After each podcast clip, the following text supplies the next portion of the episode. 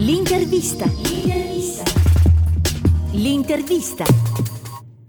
Oggi a Radio Salute abbiamo il piacere di avere il dottor Francesco Lapi, che è direttore della ricerca in S I M G, che è la Società Italiana di Medicina Generale e delle Cure Primarie. Bentrovato, dottore. Salve. Allora, con lei, dottore, facciamo un bilancio, in questi casi si fa, dei primi quaranta anni di S I M G. Eh, proprio quest'anno la società compie i suoi primi quattro decenni. Qual è stata l'evoluzione del lavoro della società, soprattutto per quanto riguarda il lavoro di ricerca di S I M G? L'evoluzione di S I M G è stata molto importante per quanto riguarda soprattutto la ricerca, partendo però da dei presupposti che sono ancora oggi applicabili.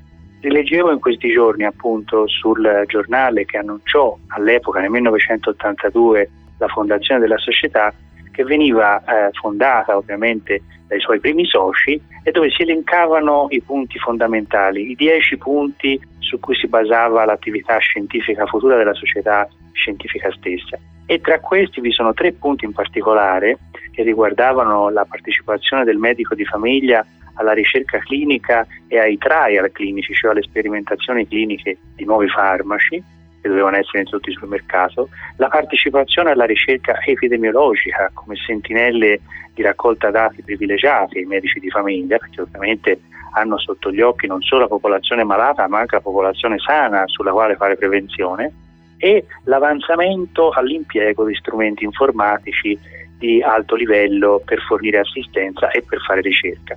Questi tre punti Eh, menzionati nel millenovecentottantadue, in cui io avevo quattro anni, quindi certamente ancora non ero direttore della ricerca di S I M G, sono stati mantenuti, perché io ad oggi mi sto occupando principalmente di progetti di ricerca che consolidano questi punti. Può raccontarci, insomma, eh, ovviamente immagino che tutti abbiano lo stesso valore per lei che è il loro papà, intendo questi progetti di ricerca, ma qual è quello sul quale S I M G, insomma, si sta focalizzando in particolare, se può sceglierne uno? Diciamo che eh, negli ultimi tempi, al di là ovviamente dell'ovvia attività intensa sul coronavirus, con cui però quello che le sto per dire certamente c'entra molto, ha molto a che vedere, è la prescrizione di antibiotici, l'antibioticoterapia, dal punto di vista che soprattutto, come tutti sapete, eh, coinvolge principalmente l'impiego delle nostre risorse dati per capire come si comporta il medico nel prescrivere gli antibiotici, qual è il loro livello di utilizzo e soprattutto se c'è un utilizzo, tema molto caldo, appropriato o inappropriato, che anche col coronavirus eh, è ritornato in auge come argomento di discussione, perché anche il Covid ha costituito uno dei fattori di discussione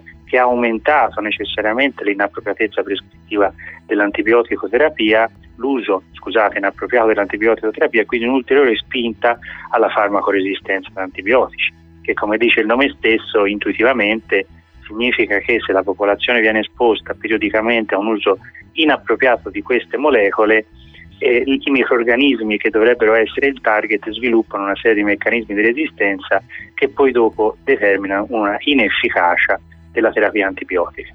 È una nuova epidemia o direi anche pandemia piuttosto eh, silenziosa, che nel tempo continua a svilupparsi in modo importante e noi di questo dobbiamo far tesoro per poter migliorare la prevalenza prescrittiva.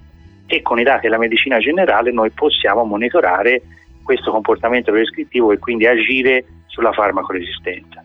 L'antibiotico-resistenza ormai è un tema di dominio pubblico, insomma, che deve coinvolgere tutti quanti, naturalmente i medici, ma soprattutto anche l'opinione pubblica, che a volte richiede al medico, insomma, le persone chiedono al medico le prescrizioni di antibiotici in maniera pressante anche quando, eh, insomma, non è il caso di, di, di assumerne. Lei non lo dice giustamente, ma lo dico io che faccio il mestiere di giornalista, quindi, insomma, Lo, lo, lo sottolineo, lo sottolineo perché insomma lo rileviamo anche noi aff- facendo il nostro mestiere di divulgatori.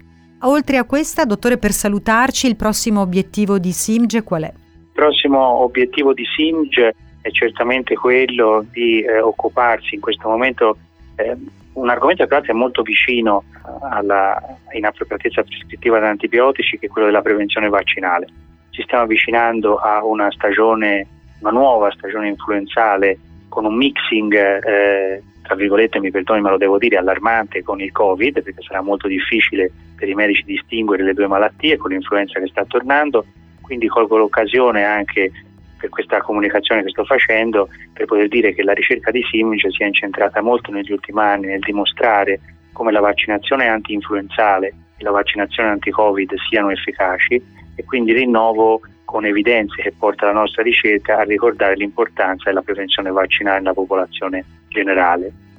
Grazie dottor Lapi, è stato chiarissimo. Il lavoro di Simige ci tranquillizza come pazienti, insomma sappiamo che su di noi veglia Simige, quindi insomma garanzia di una tutela per tutti noi. Grazie ancora e buon lavoro al dottor Francesco Lapi, direttore della ricerca di Simige, che è la Società Italiana di Medicina Generale e delle Cure Primarie. Grazie e arrivederci dottore. Grazie a voi, arrivederci.